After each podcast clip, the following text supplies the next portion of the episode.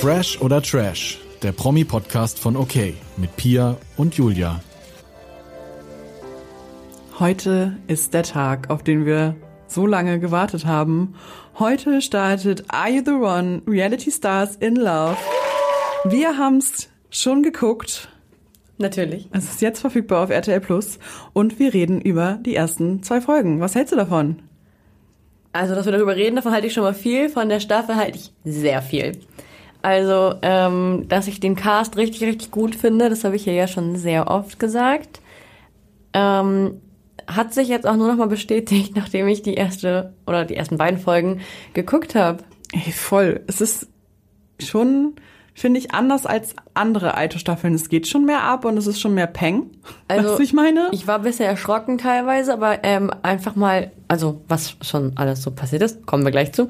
Aber erstmal, um ähm, diese Leute da alle am Strand zu sehen, man hat so irgendwie das Gefühl, also wirklich viele davon sind wirklich richtige Reality-Stars. Wir hatten ja ein paar, ein, zwei Leute da, ähm, im Cast, den wir, die wir nicht kannten oder nicht zuordnen konnten. Das waren ja Elia und Peter. Ja, und Elia kann ich jetzt doch wieder zuordnen, denn Elia hatte bei Germany Shore platinblonde Haare. Ja, und jetzt komme ich. Ich habe am Wochenende die komplette Staffel Germany Shore geguckt, bevor ich Aito geguckt habe. Ähm, ich kenne jetzt beide sehr gut und möchte äh, revidieren, dass ich Elia hot finde. Der hat in Germany Shore durchgehend geheult. Ja, der war Also, sehr emotional. Habe ich nichts gegen, mag Emotionen, aber ähm, das war mir dann doch ein bisschen zu viel.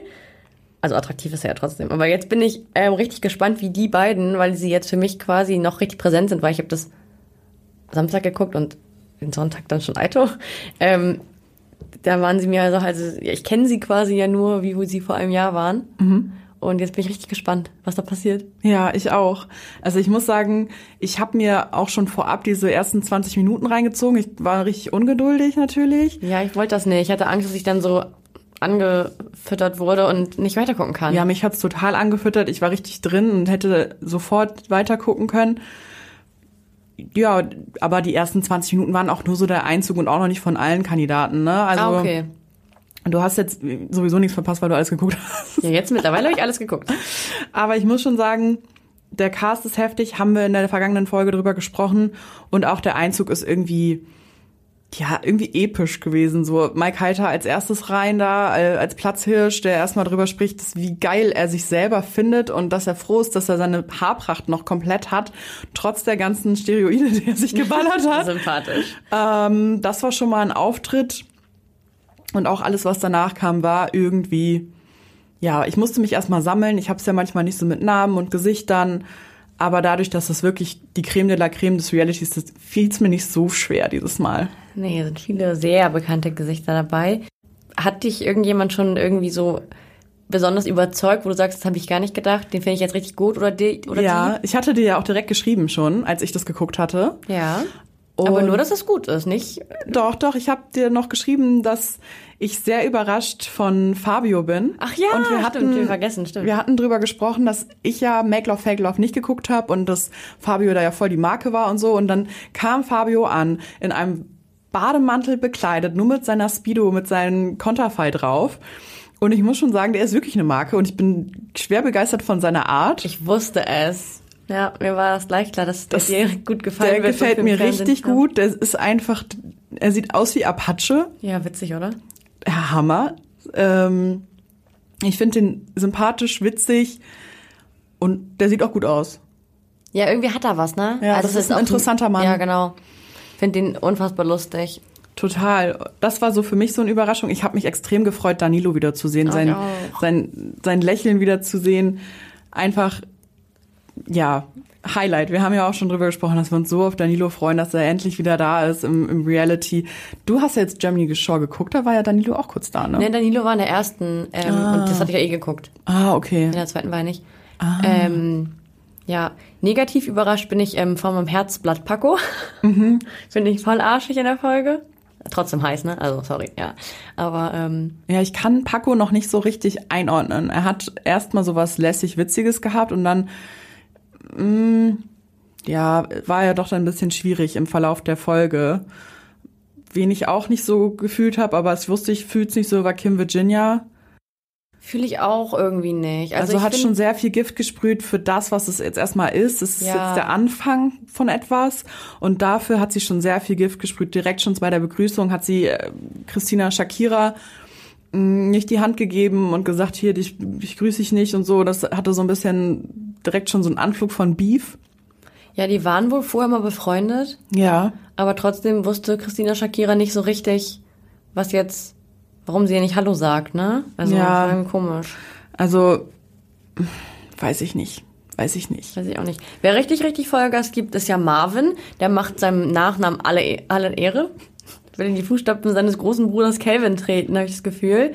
Ähm, das hab ich so nicht erwartet, du. Ich auch nicht. Da saß einfach ein kleiner Calvin. Wenn man nicht hinhört, äh, nicht hinguckt, Dann dann, hört- redet, dann ja. redet so auch genauso. Ja, der hört sich genauso an und er geht auch richtig ran. Er hat sich direkt äh, Christina Shakira geknall, äh, geknallt. Gekrallt. Die bei den Männern übrigens sehr hoch im Kurs ist, ne? Ja, bei Mike Heiter, der sich vorstellen kann, äh, mit fünf Frauen Matches zu haben, aber äh, ihm fielen dann nur drei ein. Dann äh, Paco, findet sie auch am attraktivsten erstmal. Ja, und auch für den kleinen ähm, Kleinen. Ja.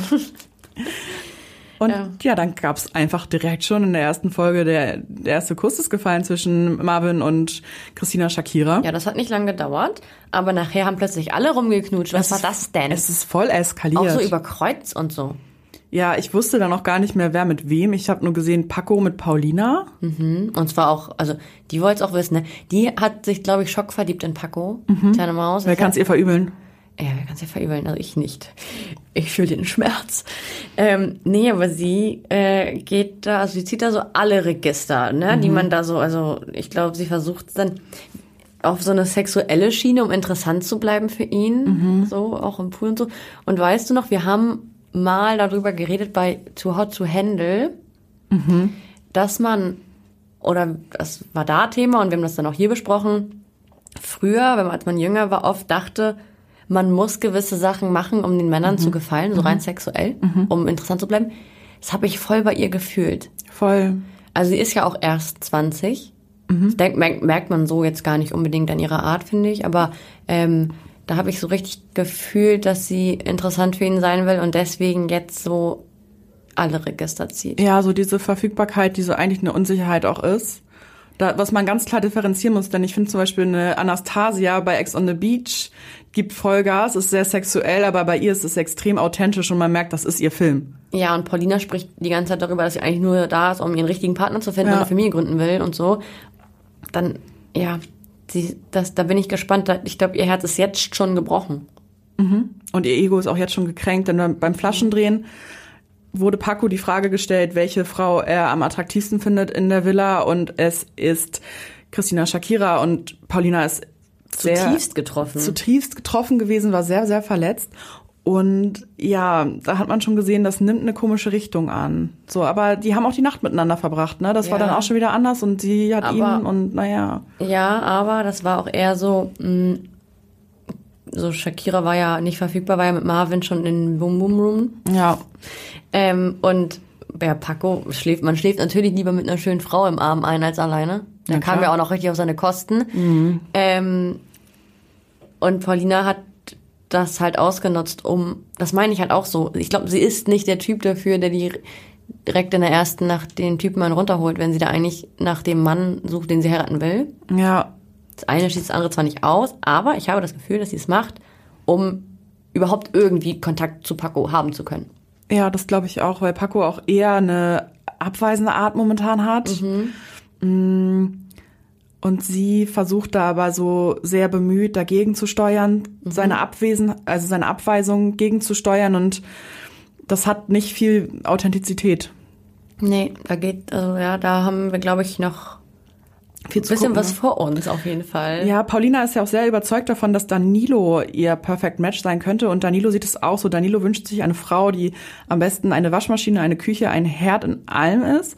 Ich wäre gern Danilos Frau. Was? Ja, und das ist auch ja das, was Paulina gerne wäre. Ja. Aber Danilo ist abgeturnt davon, dass sie am ersten Abend geknutscht hat, viel Gas gegeben hat, weil er sich halt eher ein eher konservativeres Bild einer Ja. Beziehung wünscht. Da bin ich auch noch mal gespannt, wie es da weitergehen könnte. ob sie vielleicht noch eine Chance bei Danilo bekommt. Weil vom Ding her, so vom Gefühl her, von den Bedürfnissen könnten sie ja schon ein Perfect Match sein. Und da glaube nicht auch, falsch. dass da nicht viele andere sind, die sowas angegeben haben, ehrlich gesagt. ja. Schauen wir mal. Ja, was wird? Was wird? Also auf jeden Fall eine wilde erste Nacht. Was mir aufgefallen ist und was auch äh, Sophia dann gesagt hat, es sind jetzt zehn Männer da, neun Frauen. Welche Frau hat gefehlt? Was Daria, Daria? fehlt, ja. Ja gut, finde ich, ist dann ja immer noch ausgeglichen, wenn dann, dann eine zehnte Frau reinkommt. Ja, aber dann kommt ja noch Max. Ja. Okay, ja. Aber ja, habe ich jetzt nicht so ganz verstanden, warum glaub, sie später kommt. Wahrscheinlich hat die einen Termin. Also Ja. ich glaube nicht, dass das jetzt für Show, Show ich Das war spannend halt, ist, sondern es war halt so angekündigt, wie spannend, weißt du so. Ja, Aber ich denke auch, dass das eher ein logistisches Thema war. das denke ich auch. Genau, Daria kommt nach rein, wahrscheinlich dann in der nächsten Folge und ähm, Max bestimmt dann die Folge danach. Ja, Folge 5 oder so. Gucken wir einfach mal. Also wir hatten dann auch eine erste Challenge. Wieder, ah, ich, ich mag die Challenges bei Aito nicht, die sind mir immer so ein bisschen cringe und sexuell und äh. Ich finde, muss ich auch sagen, ich finde es schwierig. Bei Aito geht es eigentlich darum, den Partner zu finden, der am besten laut Psychologen zu einem passt.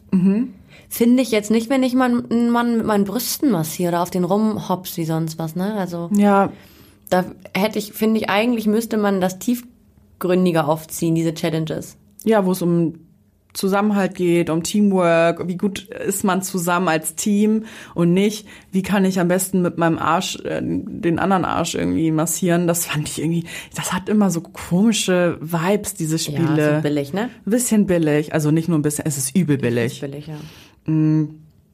Ja, also die Frauen sollten die Männer ohne Hände massieren. Haben wir ja jedes Jahr dabei, ja. Ja, das ist ein Klassiker bei den Aito-Spielen und die best, die Jungs mussten dann bewerten und die besten zwei Masseurinnen durften dann einen Auserwählten mit aufs Date nehmen. Gewonnen haben Jennifer und Paulina. Ja. Jennifer hat Danilo genommen. Hätte äh, Paulina auch gerne. ja, sie wollte Danilo eigentlich nehmen, aber Jennifer durfte als erstes wählen. Genau, und dann hat äh, Paulina sich für Fabio entschieden. Genau. Das Date war ganz witzig. Ja, es war so ein Jetski-Ding, ne? So ein klassisches Action-Date mit anschließenden Deep Talk. Paulina und Fabio haben dann festgestellt, dass sie sich zwar mögen, aber doch irgendwie Auf Bro-Basis. genau auch andere Ansichten so ein bisschen haben vom zukünftigen Leben, was ja wichtig ist für ein Match. Voll. Und Fabio ist auch einfach zehn Jahre älter als sie, ne? Und hat Zwölf, anders, glaube ich sogar. hat anders gelebt schon. Ja. Deswegen hätte ich mir das jetzt auch nicht vorstellen können, dass die ein Perfect Match sind. Anders sieht's ein bisschen aus bei Danilo und Jennifer. Die haben sehr gut geweibt und irgendwie auch optisch hat sie ja so ein bisschen einen leichten Melissa-Touch. Ich weiß, was ich ganz komisch finde, das habe ich letztes Mal schon gesagt. Ich denke immer, Jennifer ist Dana. Ja. Und Dana ist Jennifer. Und ich habe, ähm, ja, wie gesagt, äh, Reality Show geguckt, bei Germany Show. Und da ist ja Dana. Ach, Und ich dachte dann auf einmal irgendwie, also für mich ist das ein und dieselbe Person. Und dann dachte ich so, hey, die ist doch mit Gigi zusammen. Und dann fiel mir wieder ein, ach nee, ist ja eine andere. Also die stimmt, sind die so war da gleich. Auch, ja. ja, aber es Vibe zwischen den beiden. Ja, die sind schon irgendwie so fast verliebt. Die haben das Gefühl, das ist so. Die haben nicht geknutscht, oder? Nein, das hatte so was ganz Schüchternes, Niedliches. Aber ich, die hatten das Gefühl, so, sie haben sich jetzt gesucht und gefunden für immer, ne? ja, das war irgendwie, ja, diese Aito-Schockverliebtheit, die einen ab, ab und zu übertrifft. Mm, gucken wir mal. Lass uns einmal noch mal kurz zur Villa rüberschwenken, bevor wir dann zum Ende kommen. Während die anderen auf dem Date waren, oder ich glaube kurz vorm Date, weil Fabio war auch irgendwie involviert, gab es irgendwie noch mal so diesen Kim, äh, Kim Virginia, Christina Shakira und Sandra war dann auch mit drin im Streit. Ja, die bietet sich ja mit äh, Kim Virginia auch jetzt immer noch auch über Instagram so einen richtigen Beef, also da wird's noch krachen. Ja. Also es ging wohl darum, dass Kim Virginia Shakira Bitch genannt hat. Und Kim Virginia hat darauf dann gesagt, na ja, sie nennt sich ja selber Bitch und Hure. Und, Hugo auch krass, oder? mhm, und sie wollte wohl Kim Virginia zu OnlyFans bringen. Also da wurde halt versucht, so ein bisschen, Nee, ich glaube, die haben beide OnlyFans und wollten ein Geschäft zusammen. Also okay, also da wollte sie auf jeden Fall extrem viel Gift sprühen. Fabio war mit in dem Gespräch und konnte damit, glaube ich, nicht so viel anfangen. Ja, weiß ich auch nicht. Sandra hat auf jeden Fall gesagt, dass es nicht geht, jemanden so zu beleidigen. Finde ich eigentlich auch. Aber ähm, ja, richtig schwierig. Ich finde sowieso, ist mir aufgefallen, irgendwie so, ich glaube, sechs Mädels von da wurden als OnlyFans-Models vorgestellt.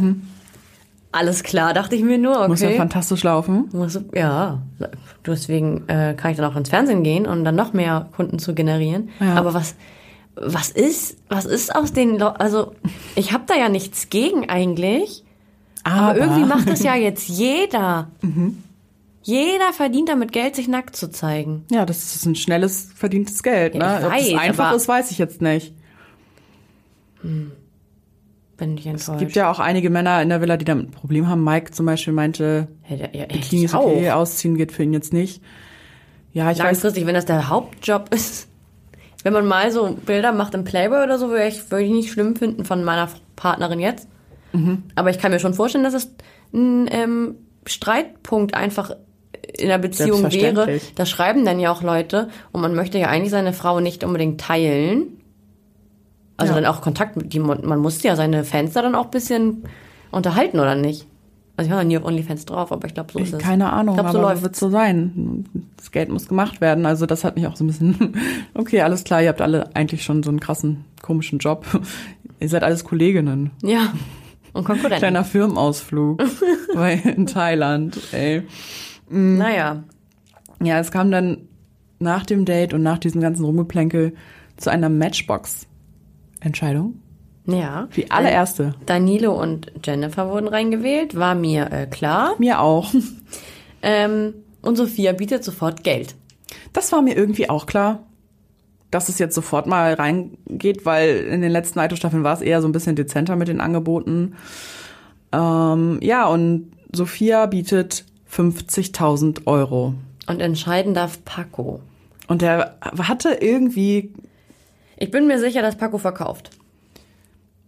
Ich weiß es noch nicht, er hat momentan so eine jokige Arroganz. Weißt du, wie ich das Ja, meine? gefällt mir nicht. Gefällt mir auch überhaupt nicht. Und es könnte sein, dass er gerade diese jokige Arroganz in diesem Spiel auch nutzt. Aber dann sagt, wir verkaufen natürlich nicht. Lass, Ja. uns, lass uns mal bei Instagram abstimmen, was ihr denkt, ob die verkaufen werden oder nicht. Ich sage nein, Pia sagt ja. Ja. Ich glaub's halt auch irgendwie, weil er sagt, er hat Bock auf Beef. Und das finde ich ganz komisch. Aber ja, wir schauen. Und wir schauen. stimmen vorher einmal ab. Freuen uns auf die nächste Folge. Ich freue mich auf die nächste Folge. Wir werden nächste Woche safe wieder drüber sprechen. Klar, das bleibt Die Vorschau war nächsten schon Wochen richtig so. spicy irgendwie. Ne? Zehn Wochen bleibt es jetzt so. Es gibt ein neues Format. Ich weiß nicht, ob du da reingeguckt hast. Ich habe dir da zwischendurch geschrieben mit Amira Pocher. My Mom, Your Dad. Eine Dating-Show, wo Kinder ihre Eltern anmelden. Die Eltern ziehen in eine Villa zusammen, wie wir es halt von unseren anderen Formaten kennen. Äh, und lernen sich da untereinander kennen, haben Speed-Dating, haben Dates. Die Kinder sitzen in einer anderen Villa beobachten das Ganze und entscheiden, mit wem ihre Eltern ein Date haben. Wild. Es ist richtig interessant. Also ich habe jetzt auch nur die erste Folge geguckt, aber ich habe Bock, das weiterzugucken. Ich find's mal ganz angenehm und irgendwie auch witzig. Also die Kinder sind so, also alle Anfang 20, ich glaube, das ist auch einer bei der 30 oder so, aber so, die sind schon noch sehr jung. Vielleicht passiert auch bei denen was. Ich habe da auch schon so gesehen, dass die vielleicht auch so zwei ganz gut finden. Ach, witzig. Ähm, Finde ich richtig cool. Ist eine, witzig, ist eine witzige Idee von Format. Wie lange geht da so eine Folge? Ich glaube, so eine. St nee, müsste länger als eine Stunde gehen. Weiß ich nicht, Stunde 20? Okay, ich werde mal reingucken. Du versprichst da viel, aber ich vertraue dir, ja, und ich werde mal reinschauen. Und vielleicht reden wir dann auch noch mal drüber. Ja, ist so angenehm. Ist nicht so. Nicht so wild. Also so, so. doll. Ja. Ja, cool. Finde ich eigentlich ganz gut. Deep Talk mit Wir haben heute Lea Holzfurtner zu Gast. Sie ist klinische Sexologin und Autorin von Dein Orgasmus. In ihrer Praxis in Berlin arbeitet sie mit Menschen mit Vulva und Pan und Polykülen aller Geschlechter. Sie ist spezialisiert auf Libido- und Orgasmus-Herausforderungen und aktuell ist Lea bei Stranger Sins zu sehen. Ja, genau. Wir haben mit ihr drüber gesprochen, wie ihre Erfahrungen bei Stranger Things waren. Wir haben noch mal ein bisschen nachgehakt, ein bisschen gewühlt. Wir waren ja auch sehr interessiert an dem Thema. Und was Lea uns verraten hat, das hören wir jetzt einmal schnell. Hast du dir alle Folgen angeschaut? Oh ja, ich habe mittlerweile tatsächlich alle gesehen. Die letzten beiden habe ich gemütlich in der Hängematte im Urlaub angeguckt. Ähm, aber das war jetzt wirklich, also ich bin begeistert. Ja. Also dir hat die Ausstrahlung gut gefallen. Mir hat das sehr, sehr gut gefallen. Es war für mich ja meine erste TV-Produktion. In dem Sinn ähm, gab es da auch ganz viel Vertrauen, dass ich in die Hände von äh, RTL Plus legen musste und den lieben Alex und die wunderbare Vanessa. Und ähm, ja, ich bin, ich bin begeistert, wie viel ähm, Education wirklich noch in dem Format tatsächlich auch drin ist und ähm, kriege immer wieder wunderbare, liebe Nachrichten, ähm, wie viel das tatsächlich auch die äh, Sexualleben von verschiedenen Menschen positiv beeinflusst. Also ich bin total baff. Ähm, wir haben hier schon mal in der Folge drüber gesprochen, ob die Bilder, die gezeigt wurden, also ich persönlich fand das ästhetisch, aber es war ja schon, ging schon so ein bisschen in Richtung Porno. Ähm, wie äh, hast du es empfunden? Waren die teilweise zu krass oder findest du, dass es genau richtig gezeigt wurde? Das ist, ich habe tatsächlich eure letzte Folge ja gehört ah, und ich fand das sehr lieb, dass ihr ja, obwohl ihr diesem Thema Sexualität sonst jetzt nicht unbedingt schon sehr nahe steht, sage ich mal, einfach auch ähm, dieser, äh, diesem Format in Raum gebunden habt und ähm, euch auch wirklich so ein bisschen an das Thema herangetraut habt. Ich weiß ja, das ist für uns alle immer so ein bisschen schwierig, ähm, da über das Thema Sexualität zu sprechen. Und erstmal mein, mein Dankeschön, dass ihr, dass ihr euch da herangetraut habt, ähm, als Nicht-Sexologen. Vielleicht Angehende. ja, das wäre natürlich wunderbar. Ich habe ja immer das Gefühl, man, wir brauchen mehr. Wir brauchen mehr Menschen, die sich mit dem Thema beschäftigen und die, ähm, ja, die Leute dazu ermutigen, einfach da auch ein bisschen, ein bisschen offener ähm, drüber zu sprechen und eben ihre eigenen Wünsche und Fantasien auszuleben. Ich glaube, das hat Stranger Things auch so ein bisschen dann ausgelöst. Also ich kann mir gut vorstellen, und das hattest du ja auch gerade schon ein bisschen angerissen, dass Paare auf dich zugekommen sind und was gelernt haben. Ähm, also die Resonanz war positiv, denke ich mal, in deine Richtung. Absolut. Man kriegt natürlich auch immer wieder mal irgendeine Nachricht, äh, wo sich jemand äh, angegriffen fühlt oder persönlich, äh, persönlich über bestimmte Grenzen äh, gelaufen fühlt. Das ist natürlich ganz normal, glaube ich auch. Ähm, ich finde es einfach total schön, dass ganz, ganz viele Menschen mit dem Format tatsächlich interagieren und sich da einfach mit auseinandersetzen. Und da finde ich, äh, wenn genau das passiert ist, dann habe ich meinen Job richtig gemacht. Ja, das stimmt. Wollen wir vielleicht mal über die einzelnen Paare sprechen, die bei Stranger Things teilgenommen haben? Wir haben ja über die ersten beiden Folgen gesprochen und so ein paar Beobachtungen ähm, angestellt. Meine Frage wäre jetzt gewesen, hast du die Paare vorher schon kennengelernt oder warst du so ein bisschen im Auswahlprozess involviert und wusstest, was da so auf dich zukommt? Ähm, ich verbrate euch jetzt da so ein bisschen ein Geheimnis. Ich war tatsächlich anfangs gar nicht vor der Kamera eingeplant und ah. habe mit dem Team von RTL als Berater erstmal nur gearbeitet. Ähm, das war tatsächlich äh, Ende letzten Jahres. Das heißt, ich habe mit den Teams, äh, die an diesem Format beschäftigt waren, in meiner Rolle als, als äh, klinische Sexologin sozusagen ähm, Unterstützung gegeben, in dem Sinn, was, was wird wohl auf die Paare zukommen, wie werden sie da emotional mit umgehen, ähm, was für Hilfestellungen kann man den Paaren geben und so weiter. Das heißt, ja, ich hatte schon äh, erste ähm, Casting-Videos sozusagen gesehen ähm, in dieser Zeit, wo ich, äh, wo ich das Team so ein bisschen als Berater unterstützt hatte. Ja, das ist super spannend und ihr habt da auch einen richtig bunten Mix an Bedürfnissen und Beziehungsmodellen auf jeden Fall zusammengestellt. Wir beide haben ja relativ intensiv über Alex und Gina gesprochen. Das war das Paar am Anfang. Ja, genau. Ähm, Sie wollte einen Dreier oder am Ende ja auch sogar einen Vierer haben. Ähm, bei Alex hatten wir die ganze Zeit das Gefühl, dass das eigentlich nicht so sehr sein Wunsch ist und er das nur ihr zuliebe macht und so ein bisschen auch da reingedrängt wird. Äh, mhm. Wie hast du das empfunden? Ich würde die Frage ganz coach-like erstmal zurückgeben. Ja. Wie habt ihr denn die Folgen danach empfunden? Also ihr habt ja die ersten beiden damals mhm. besprochen.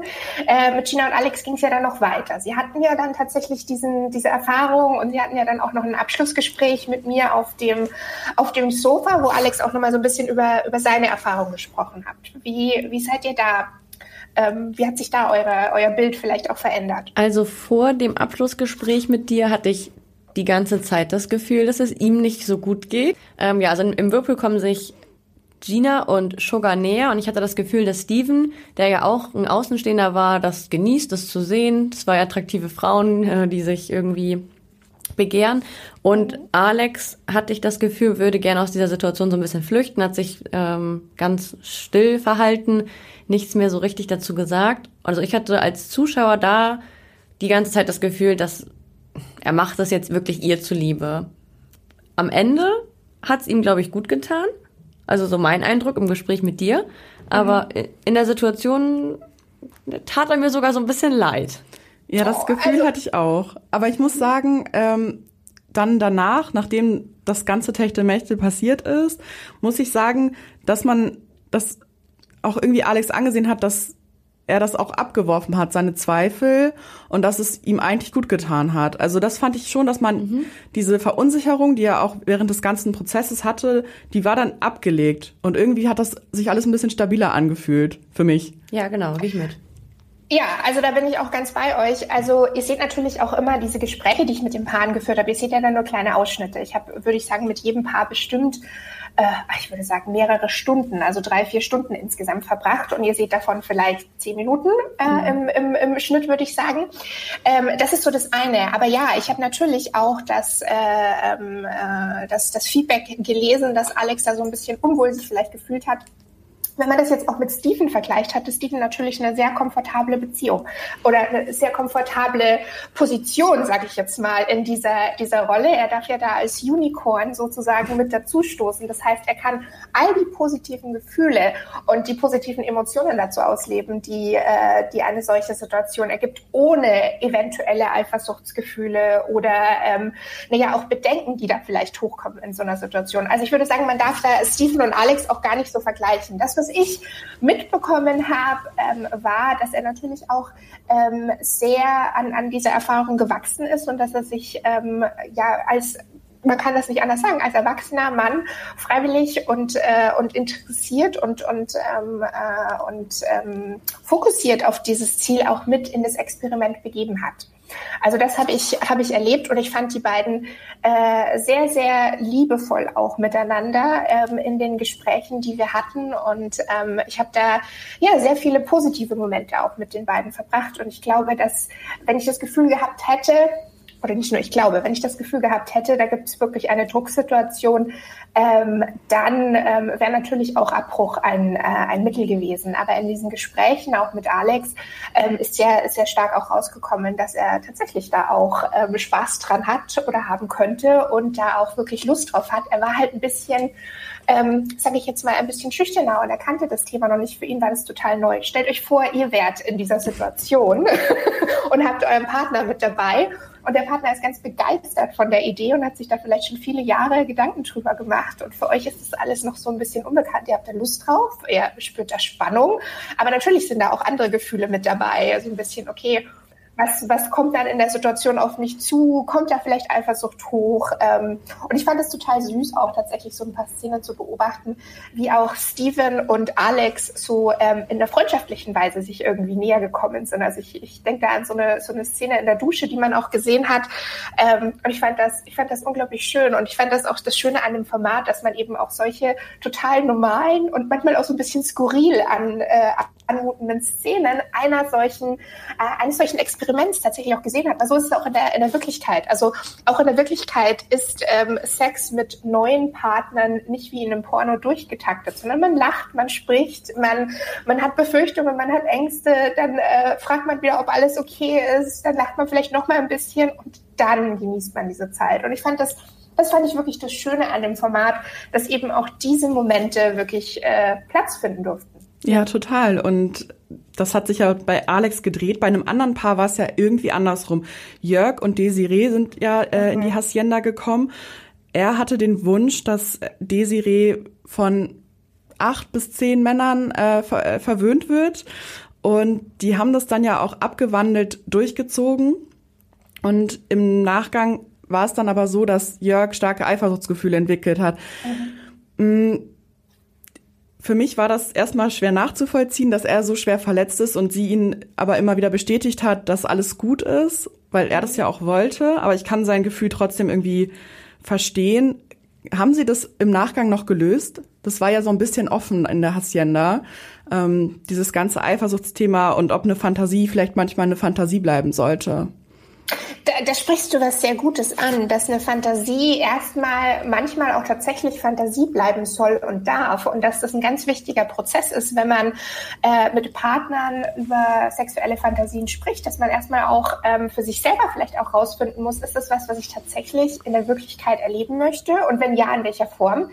Denn in der Fantasie ist es alles so ein bisschen Kopfkino und ähm, kommt eben ohne eventuelle Hürden und eventuelle negative Gefühle.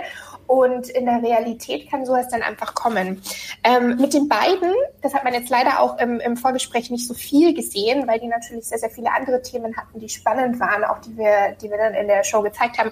Aber hatte ich auch ganz viel Vorbereitung in Bezug auf, was ist für euch okay? Welche Art der Verbindung braucht ihr während dieser Erfahrung? Also wie könnt ihr euch gegenseitig sozusagen zeigen, dass ihr beieinander und miteinander seid? Oder zum Beispiel das Thema Blickkontakt dann auch angesprochen ähm, und Check-in Events auch angesprochen, die total wichtig sind. Und ich fand es tatsächlich aus meiner Perspektive total schön zu sehen, äh, dass die beiden das dann auch gemacht haben. Also ich habe ja die, ich war ja nie dabei, als diese, äh, diese Erfahrungen und Fantasien dann wirklich umgesetzt wurden. Deswegen ich sehe das jetzt genauso wie ihr alle zum ersten Mal. Und als ich dann so gesehen habe, wie Desiree auch immer wieder den Blickkontakt äh, gesucht hat und immer wieder mal so ein Check-in gemacht hat, das war genau das, was wir vereinbart hatten und wo wir, wo, ähm, wo beide eben gesagt haben, das ist was, was, was ihnen gut tun könnte. Jetzt ist es halt da leider so passiert, dass dann trotzdem negative Gefühle hochkommen. Auch überhaupt nichts Ungewöhnliches, auch total normal. Gerade solche Fantasien, wo man eben viele externe Partner mit dazu holt oder eben auch sich in eine passive Rolle begibt, ähm, die haben natürlich immer wieder auch ähm, äh, zum einen natürlich den Reiz, dass diese Eifersucht vielleicht auch diese erotischen Gefühle in einer gewissen Art und Weise ja, verstärkt. Aber sie haben eben auch ein Potenzial, ähm, dass, äh, dass da sozusagen Unstimmigkeiten entstehen. Und da ist halt dann auch total wichtig, und das haben wir ja im Nachgespräch gemacht, dass einfach keine Schuldzuweisungen passieren. Mhm. Weil auch Jörg und Desiree, wie ich das vorhin schon bei Gina und Alex gesagt habe, sind als zwei erwachsene Menschen in dieses Experiment gegangen, beide mit der Vereinbarung, da auch ähm, äh, in, in eine spannende Fantasie zu gehen. Ähm, das heißt, es hat jetzt erstmal niemand Schuld daran. Und das war so am Anfang so ein bisschen das, dass man den Schuld, die Schuldthematik und das Blaming so ein bisschen aus der, aus der Kommunikation rausnimmt. Und dann habe ich die beiden tatsächlich bei der Erstausstrahlung, ähm, bei der Presseparty im Insomnia, als wunderbar liebevolles äh, Paar einfach wieder erlebt. Also ich würde äh, basierend auf dieser, auf dieser Zeit, die ich da mit Ihnen einfach nochmal auf dieser, ähm, auf dieser Party, auf diesem Pre-Screening-Event äh, gesehen habe, äh, würde ich sagen, es hat Ihnen auf alle Fälle auch äh, viel gut getan. Das freut mich sehr zu hören, weil ich habe auch gemerkt bei den beiden, dass sie eine sehr starke Verbindung haben zueinander. Und sich beide sehr stark wertschätzen und dass das dann auch, wenn so eine Fantasie quasi schief geht, dass es in Ordnung ist, wenn beide verletzt sind und sich nicht gut fühlen und dass man das erstmal vielleicht auch besprechen muss, aussitzen muss und daran nicht die Beziehung scheitern muss. Ja, also ich hätte mir bei Jörg und Desiree tatsächlich, das war jetzt leider, dann hat es nicht in die, äh, in die tatsächlichen Episoden geschafft, weil wir, wie gesagt, sehr, sehr viele Stunden ja miteinander verbracht haben. Ich hätte mir da noch gewünscht, also das vielleicht auch so als Tipp für alle, die das ausprobieren möchten, ähm, ich hätte mir gewünscht, dass sie noch ein bisschen mehr in die Zeit der Vorbereitung investieren. Das heißt, noch ein bisschen genauer hingucken, was sind denn die Regeln, was ist uns wichtig. Ähm, Jörg war da so auf, hey, lass es uns einfach mal ausprobieren, lass es uns nicht totreden. Ähm, ich hätte mir gewünscht, da noch so ein bisschen mehr in die, äh, in die Vorbereitungszeit zu investieren. Das heißt, wenn ja. jemand da draußen wirklich auch Lust hat, sowas mal auszuprobieren, dann nehmt euch wirklich die Zeit, äh, auch wenn sich das erstmal wie Totreden anhört und vielleicht äh, erstmal wenig sexy ist, aber nehmt euch die Zeit, Regeln aufzustellen ähm, nehmt euch die Zeit zu überlegen, was ihr während dieser Situation brauchen könntet ähm, und ähm, ja, gebt euch da wirklich den Raum, das, äh, das gut aufzustellen vorab. Ja, Mimi und André haben das ja gut gemacht in der Vorbereitung, drüber gesprochen, was ist erlaubt, welche Penetration wäre für ihn genau. und für genau. sie in Ordnung. Und ich glaube, wenn man eine dritte, vierte oder fünfte Person dazu holt, muss man das auf jeden Fall besprechen, damit man danach nicht verletzt ist. Also äh, Jörg war ja danach verletzt, dass äh, Desiree Steven eingeblasen hat. So und das hätte man vielleicht vorher noch ein bisschen besser besprechen können. Da bin ich ganz bei dir. Also ich finde auch gerade Mimi und André haben das wunderbar dann nochmal auch mit äh, Dominique gemacht. Das war fantastisch zu sehen. Dominique ist ja da auch nochmal sehr, ich arbeite ja immer, ähm, also wir nennen das ähm, gesprächsbasiert und ähm, dann gibt es natürlich auf der anderen Seite auch die Hands-on und Hands-off-Experten. Also ich bin Hands-off, Dominique ist Hands-on, das heißt, die ist mit dabei, kann, kann auch in einer anderen Art und Weise nochmal unterstützen. Und ich fand das super, ähm, dieses, dieses Gespräch der beiden oder der drei dann auch nochmal zu sehen, wo Dominique wirklich auch ins Detail gegangen ist und gesagt, okay, was genau stellt ihr euch vor? Also das fand ich, fand ich fantastisch und habe dann auch am nächsten Tag mit den beiden im Gespräch nochmal gehört, wie viel Mehrwert das ihnen gebracht hat, ähm, wirklich auch nochmal so ganz klar an diesen Punkt gebracht äh, worden zu sein, okay, wir haben jetzt die Vorstellung MF, äh, MMF, wir haben die Vorstellung Dreier mit einem, äh, mit einem weiteren Mensch mit Penis. Ähm, aber wie genau soll das Szenario aussehen? Also da gibt's ja noch ganz, ganz viele, viele Regeln, ganz, ganz viele Dinge, die man besprechen sollte. Welche Dominanz äh, kommt da mit rein? Welches Szenario ganz generell können wir uns vorstellen? Ähm, gibt's danach oder davor Kontakt mit den, mit den Personen, die mit reinkommen und so weiter? Also da gibt's ja wirklich diverse Dinge zu besprechen und ich fand es so schön, wie Dominique das äh, auf den Punkt gebracht hat und den beiden einfach auch nochmal gesagt hat, okay, denkt lieber im Vorfeld da nochmal ein, zweimal mehr drüber nach, bevor im Nachgang dann sozusagen negative Gefühle da sind. Auf jeden Fall. Apropos Dominanz. Ja, genau. Ähm, wir würden noch einmal zu Christian und äh, Daniela kommen. Da wollte sie oder hat sich gewünscht, äh, mehr Dominanz im Bett zu haben oder auch in ihrer Beziehung. Ähm, Christian hat sich so ein bisschen schwer getan. Kann man das überhaupt lernen, so dominant zu sein, wenn man das nicht, also wenn das nicht in der Natur von einem liegt? Absolut, man hat es ja auch mit Dominique gesehen und das ist ja auch so, also Dominique hat mit den beiden tatsächlich ganz, ganz viel Zeit verbracht. Also die habe ich gar nicht so oft im Vergleich zu den anderen Paaren gesehen, einfach weil die sehr, sehr viel Handholding auch gebraucht haben, genau in dem Bereich. Und die beiden sind ja schon unglaublich lange zusammen. Und da ist es manchmal einfach schwierig, und das hat Dominique fantastisch gemacht, ähm, den Partner plötzlich als was sehr, sehr Sexuelles zu sehen und vielleicht sogar im Bereich Dirty und Schlampe und, und was auch alles da irgendwie so ein bisschen, ähm, bisschen einzutauchen und dann vielleicht auch diese Wörter zu benutzen, wenn man den Partner eigentlich ganz anders für so, so viele Jahre erlebt hat und eine sehr liebevolle Beziehung hat. Also da geht es auch wirklich erstmal darum, da hat Dominique ganz, ganz viele tolle Schritte gemacht, das so ein bisschen zu trennen. Also der Partner, den ich im Leben habe, muss in der Sexualität nicht, äh, nicht in der Art und Weise ähm, ja, nicht in der Art und Weise gesehen werden. Und ähm, bei den beiden ist es ja so wunderschön, weil Daniela ihre Wünsche ja so sehr klar definiert hatte. Und ähm, es ist aber so normal und es ist tatsächlich auch das, was ich oft in der Praxis sehe. Also es ist ein sehr typisches Beispiel, was ich sonst äh, in der Praxis ganz oft habe. Ähm, dass sich einer der Partner einfach noch nicht sehr wohl damit fühlt. Möchte gerne, aber braucht einfach noch so ein bisschen Anleitung, braucht auch ein bisschen ähm, Verständnis tatsächlich auch, wie schwierig das vielleicht sein kann, da über diesen Schatten zu springen. Und braucht auch die Sicherheit, dass alles, was man da jetzt in der dominanteren oder vielleicht sogar mit Schmerz unterlegten ähm, Ecke sozusagen ausprobiert, dass es wirklich auch gewünscht und gewollt ist ähm, vom Partner. Und ähm, ich glaube, da geht es ihm, wie vielleicht auch euch in eurer ersten Folge, wo ihr über das Thema gesprochen habt, da ist er einfach noch so ein bisschen weit davon entfernt, sozusagen, das so ganz locker zu sehen.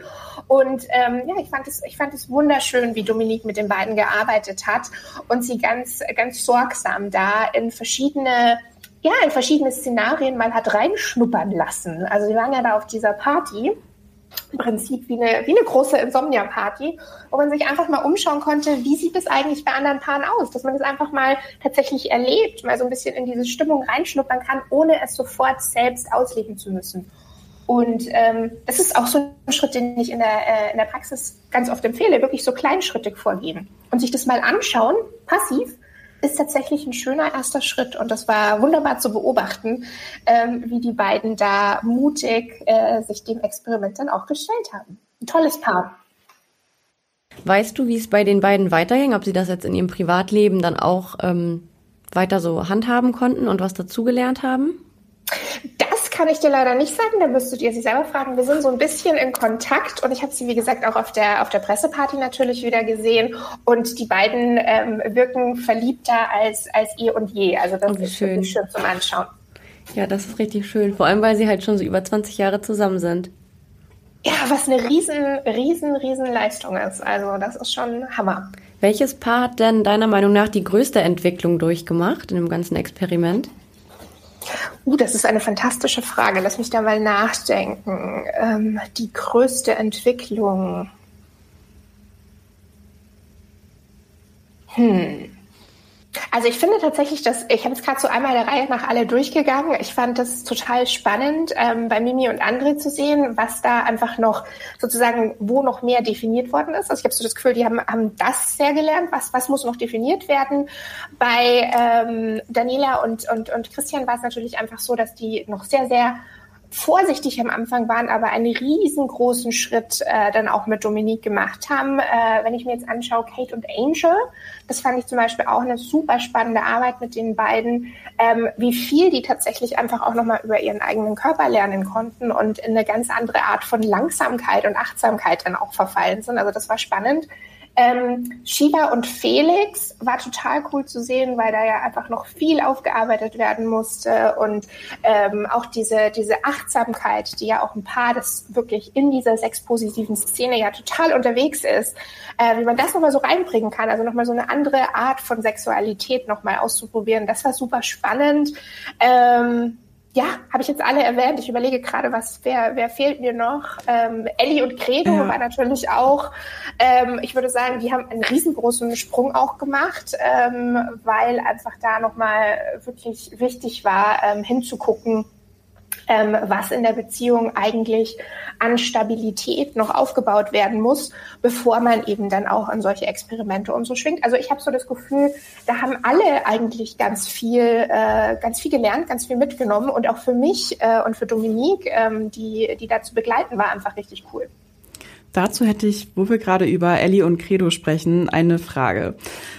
Erstens, könntest du dir vorstellen, dass es eine zweite Staffel Stranger Sins geben wird und könnten vielleicht Eli und Credo eine zweite Chance bekommen und ihre Probleme lösen und sich dann nochmal ihren Fantasien widmen? Also aktuell, glaube ich, sind die beiden ja gar kein Paar mehr. Insofern oh. wäre das schwierig. Das war so meine letzte Instagram-Info.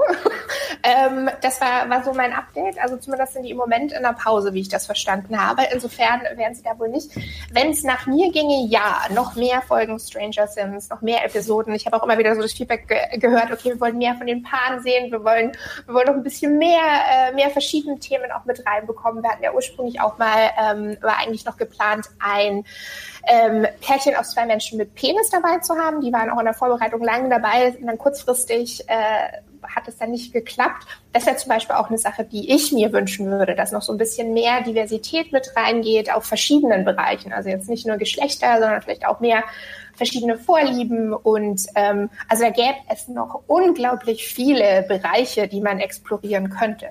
Ja. Ja, ich glaube auch, die Liste ist lang, was man alles entdecken kann und was wir auch noch nicht kennen. Also das fand ich halt an Stranger Things so spannend, dass man auch mal einen Einblick hatte in, in andere Paarbeziehungen, wie die Sexualität mhm. leben und auch ihre eigene Sexualität leben. Das fand ich wirklich sehr erleuchtend auch. Ja, also ich fand das, ich fand das auch total spannend. Also ich finde es auch so schön. Das war ja so ein bisschen ähm, Vanessa, ähm, also von, von RTL, großer Shoutout. Das war ja so ihr Baby, diese diese Idee, dieses Format ähm, zu erzählen. Und ich finde das total schön, dass man, dass man Sexualität eben ähm, ein bisschen enttabuisiert und normalisiert, weil es kommt auch in anderen Formaten natürlich die ganze Zeit vor. Aber es wird nichts dazu erklärt, es wird nicht beschrieben, warum. Und ähm, meiner Meinung nach lernen wir über Sexualität als Gesellschaft aus den völlig falschen Ressourcen. Also wir lernen, ja genau, wir lernen von Teenagern, die genauso wenig wissen wie wir. Ähm, wir lernen vielleicht, wenn wir Glück haben, ein bisschen was von den Eltern. Die sind natürlich aber darauf bedacht, uns eher zu beschützen ähm, als jetzt äh, uns über, über sexuelles Wohlbefinden tatsächlich auch äh, aufzuklären. Wir lernen in der Schule ganz viel äh, über Schwangerschaftsverhütung und die Verhinderung von, von übertragbaren Krankheiten. Wir lernen in Pornos, äh, wie ähm, ja im Prinzip, äh, die ja jetzt nicht unbedingt Sexualerziehung sind, sondern, sondern einfach so ein bisschen der Erregungs- äh, der Erregungssteigerung dienen. Ähm, wir lernen einfach aus den ganz verschiedenen ähm, und aus den ganz falschen, äh, falschen Medien. Und da finde ich es schön, dass ich tatsächlich teil sein durfte in so einem Format, wo einfach auch mal eine, eine größere Gruppe Menschen ähm, wirklich auch äh, diese, diese ganz banalen Thesen rangetragen werden, dass es okay ist, Fantasien zu haben, dass Fantasien im Gegensatz zu tun und handeln eben auch keiner Moral unterliegen ähm, dass man auch mit den Partnern sprechen darf ähm, und dass es wichtig ist, über Sexualität zu kommunizieren und eben auch dieses, dass es auch mal gerne awkward und weird und, ähm, und lustig und, äh, und, und gar nicht sexy erstmal sein darf, wenn man dann diese Fantasien auslebt. Also ich fand das äh, ja, es ist eine ganz, ganz, äh, ganz, ganz große Ehre, dass ich da dabei sein durfte. Hast du da vielleicht einen ähm, Tipp an unsere Zuhörer, wie es einem leichter fällt, seinem Partner seine Wünsche mitzuteilen? Ich habe zwei Tipps, die ich da immer gern gebe. Also der eine ist tatsächlich eher so ein genereller, ähm, genereller Beziehungstipp, äh, den ich auch selber gerne befolge tatsächlich. Und zwar ist es einen regelmäßigen äh, Check-in oder Us-Time oder We-Time oder Part-Time-Termin in den Kalender zu packen. Also ich nenne das immer Us-Time, also uns Zeit. Und ähm, ich stelle mir das so vor, oder ich empfehle das so, dass man sozusagen äh, einmal in der Woche am Sonntag nach dem Frühstück, wenn man gemeinsam Zeit hat, oder meinetwegen am Montag, wenn die Kiddies im Bett sind, dann wirklich sich ähm, jeder eine halbe Stunde Sprechzeit bekommt und sich wirklich Zeit nimmt, um über die Beziehung zu sprechen. Und dann kann man eben, ohne gerade in dieser erhitzten Gefühlslage sozusagen zu sein, über Themen sprechen. Und dann kann man eben auch positive Dinge, man kann sich bedanken, man kann wertschätzen, man kann aber eben auch mal Wünsche oder vielleicht Bereiche in der Sexualität erwähnen, die jetzt nicht 100 Prozent nach den eigenen Vorstellungen laufen. Und das Ganze funktioniert dann einfach so ein bisschen weniger emotionsgeladen. Also das ist so der eine Tipp, dass man so ein bisschen sich einen Raum tatsächlich schafft als Paar, in dem dieser Austausch ganz bewusst angesetzt wird. Ähm, das ist das eine. Und das andere ist tatsächlich so ein bisschen desensibilisieren.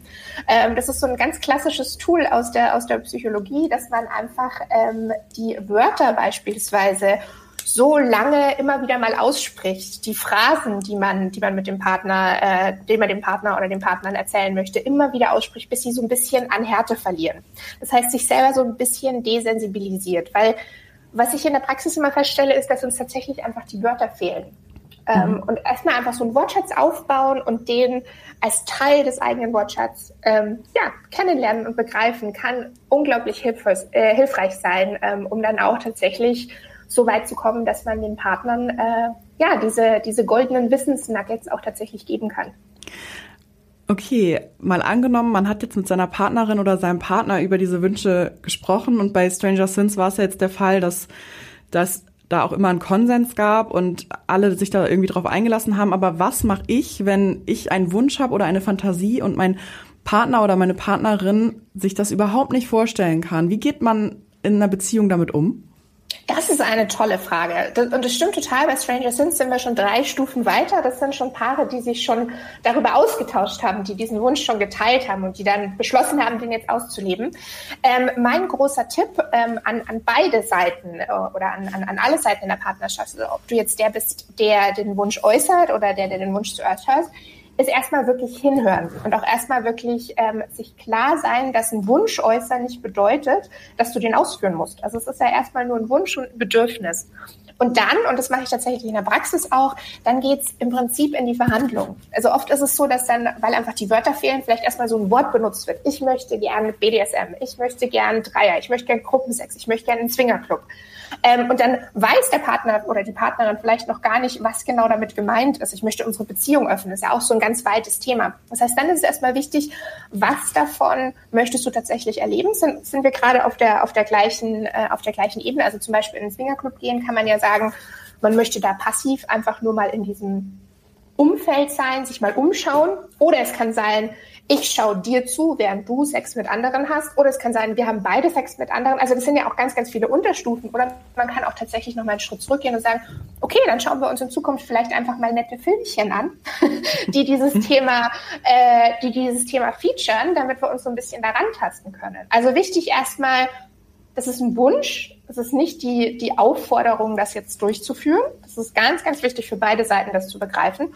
Und dann geht es in die Verhandlungen und ins Definieren, wie kann man sich diesem Ziel vielleicht auch ganz, ganz kleinschrittig nähern. Ähm, und ähm, es kann auch sein, dass da einfach überhaupt gar keine Übereinstimmung gibt.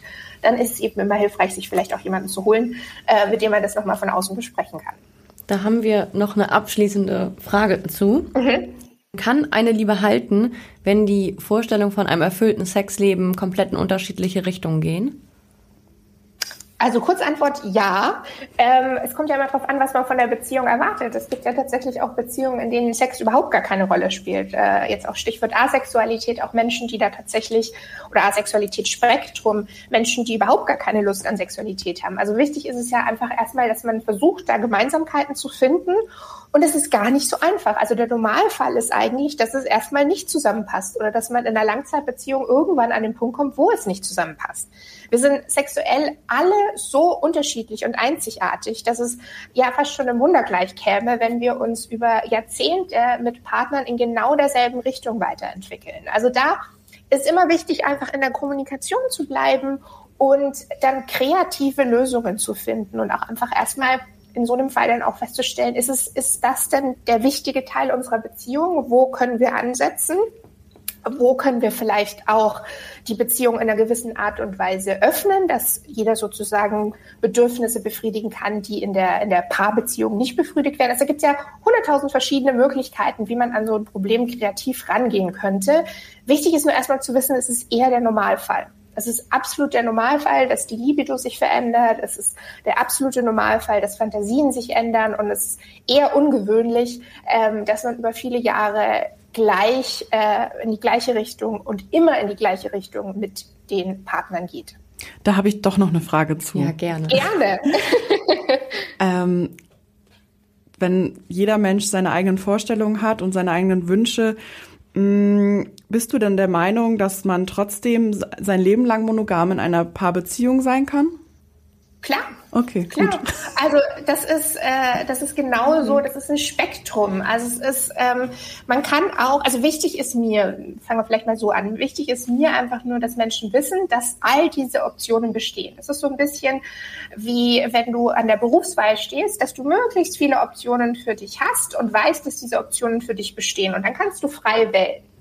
Und dann kann, obwohl du alle Optionen siehst, äh, kann trotzdem die eine natürlich viel besser sein für dich als eine andere. Und es ist nicht so, dass nicht monogame oder, oder äh, offene Beziehungen besser funktionieren. Im Gegenteil, ähm, das, ist, das sind die genau gleichen Paardynamiken, die da auch ablaufen. Also keins von den Beziehungsmodellen, die es gibt, ist in irgendeiner Art und Weise besser. Wichtig ist einfach nur, dass man weiß, die Optionen bestehen und dass man sich mit den Partnern austauscht, ähm, welche Option genau für euch jetzt in diesem Moment einfach das Beste ist. Und dann kann sich das auch wieder ändern, kann man da nochmal irgendwie neu anpassen. Aber alle Beziehungsformen sind erstmal gleich gut. Und da gibt es keine, keine Hierarchie. Sehr schön. Liebe Lea. Erleichtert? Ja, ich, ich, ich höre das ein bisschen Nee, nee ich habe mich das einfach nur gefragt, weil ich zum Beispiel persönlich eher mich monogam einschätzen würde. Und da, da, ich habe jetzt diese Sendung durchgebinged und dachte mir, oh, oh, oh okay. ähm, aber es wurden natürlich auch monogame Paare gezeigt. So ist das ja nicht. Aber ich hatte mich das einfach gefragt, ob ähm, in einer Gesellschaft, wo man viel miteinander spricht, viel über seine eigenen Bedürfnisse spricht, ob das vielleicht ein Modell ist, über das man nachdenken müsste oder das man vielleicht anzweifeln könnte. Und das hat mich so ein bisschen beschäftigt, während ich Stranger Things geguckt habe, aber nicht für mich selber, ehrlich gesagt, sondern generell also, für die Gesellschaft. Ja, also das Wichtige ist nur, ich weiß nicht, ob ihr das Buch kennt, Ethical Sluts. Ähm, ich glaube, im Deutschen heißt das Schlampen mit Moral. Das ist so die Bibel für Polyamorie. Und ähm, die beiden Damen, äh, Eaton und Dodson, glaube ich, äh, beschreiben auch wunderbar, dass es einfach nur genau darum geht, nämlich diese Optionen erstmal für sich zu sehen. Und dann kann jedes Beziehungsmodell wunderbar klappen und wunderbar funktionieren. Und wir haben das ja auch in Stranger Things gesehen, dass zum Beispiel jemand, der sehr stark in der sexpositiven Szene unterwegs ist, wie Shiva und Felix, ähm, dann trotzdem Bedürfnis nach einer anderen Art von Zweisamkeit hatten. Und die haben ja dann zum Beispiel auch geteilt, dass diese Group Tantra Session, also diese Gruppe, in der sie da Tantra gemacht haben, das war eigentlich viel zu intensiv für sie. Und ich fand das, ich fand das ein tolles Beispiel, weil das sind zwei Menschen, die ähm, sehr offen mit ihrer Sexualität tatsächlich auch leben und arbeiten und dann trotzdem so einen intimen Rahmen in ihrer privaten Sexualität sich immer wieder wünschen. Also das ist ähm, ja, es ist, wie gesagt, es ist, ist da unglaublich wichtig, dass man sich einfach über die Optionen klar macht ähm, und ähm, dass man sich das raussucht, was für einen und für die Partner am besten passt. Das finde ich, das finde ich wichtig und ich finde es in meiner Praxis wunderschön, dass ich da diese sehr sexpositive Rolle einnehmen darf und einfach erstmal diesen sicheren Rahmen und diesen sicheren Raum einfach schaffen kann. Äh, mit Paaren jeglicher Couleur, jeglicher Orientierung, jeglicher Ideen, wie, wie das zu gestalten ist, erstmal mich äh, in den Austausch begeben kann. Also das ist für mich auch total bereichernd. Ja, ist eigentlich ein guter Abschluss, Pia, oder? Würde ich auch sagen. Also, es war ein sehr angenehmes und äh, informatives Gespräch. Ja, ich kann auch nur abschließend sagen, ich habe Stranger Things sehr genossen. Ich fand das extrem spannend und ich finde auch, dass du, Lea, das sehr, sehr empathisch und auf Augenhöhe und sehr offen gestaltet hast. Ich glaube, Definitiv, ohne dich wäre das ja. auch noch mal anders irgendwie gewesen. Deswegen ähm, hoffe ich, dass wir bald mehr von dir sehen oder hören werden. Das ist sehr, sehr lieb von euch. Ich habe jetzt gerade das Interview mit euch auch wirklich sehr genossen. Vielen Dank für die Fragen. Auch nochmal vielen Dank, dass ihr euch dem Thema einfach auch ähm, ja, öffnet und da auch äh, ganz offen darüber sprecht. Ähm, hat mich sehr gefreut. Und vielleicht sprechen wir nochmal zur zweiten Staffel drüber. Das wäre schön. Das wäre so schön, oder? Lea ist Sexcoach aus Berlin. Ihre Kontaktdaten und ihr Instagram findet ihr bei uns in den Show Notes. Okay, Pia, ist sonst noch irgendwas passiert? Mm. Ich will dich nicht spoilern. Charming Boys hat einen Gewinner. Ja, ich weiß. Ich habe es noch nicht geguckt und ich will mich auch auf gar keinen Fall spoilern lassen. Das da, Wiedersehen mm. kommt auch jetzt, ne? Oder ist schon da? Das Wiedersehen kommt heute, ja. Oder okay. gestern. Weiß ich nicht. Äh, Gucke ich rein, will ich. Ich werde es gucken am Wochenende. Ähm, nicht spoilern. Nein, ich spoiler dich nicht. Wir haben einen Spoiler auch bei uns auf Instagram, den ihr dann einfach auch spoilerfrei erstmal angucken könnt und weiter swipen könnt, um zu wissen, wer aufs Treppchen gekommen ist und wer den Sieg geholt hat. Hm, bin gespannt. Ex on the Beach ist auch bald vorbei. Nächste Woche schon, oder? Ich glaube, Paulina hatte das in ihrer Story erzählt. Ja, nächste Woche ist es vorbei. Äh, ja, hat sich jetzt auch lang gezogen, ne? Reden wir dann nächstes Mal nochmal drüber abschließend. Ja, wir machen dann nochmal ein abschließendes, klärendes Gespräch über Ex on the Beach. Es war, als hättest du dir so eine ganze Rolle von Hubba Bubba in den Mund gesteckt. Ganz riesiges Kaugummi. Ja, und ich hatte irgendwie schon richtig Sorge, dass es noch länger geht, weil wir uns ja auch jetzt Aito angucken und dann wäre mein Gehirn so zerbritzelt gewesen, wenn ich das mir parallel noch reinziehen müsste.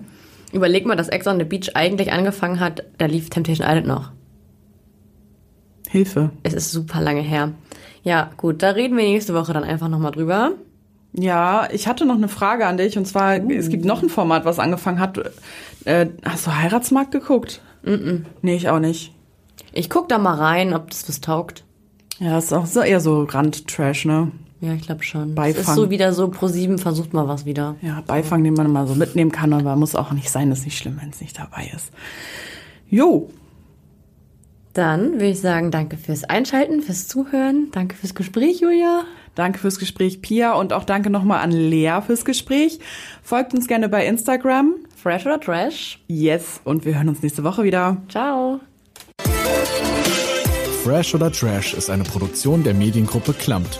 Redaktion und Umsetzung Pia Bark und Julia Knuth.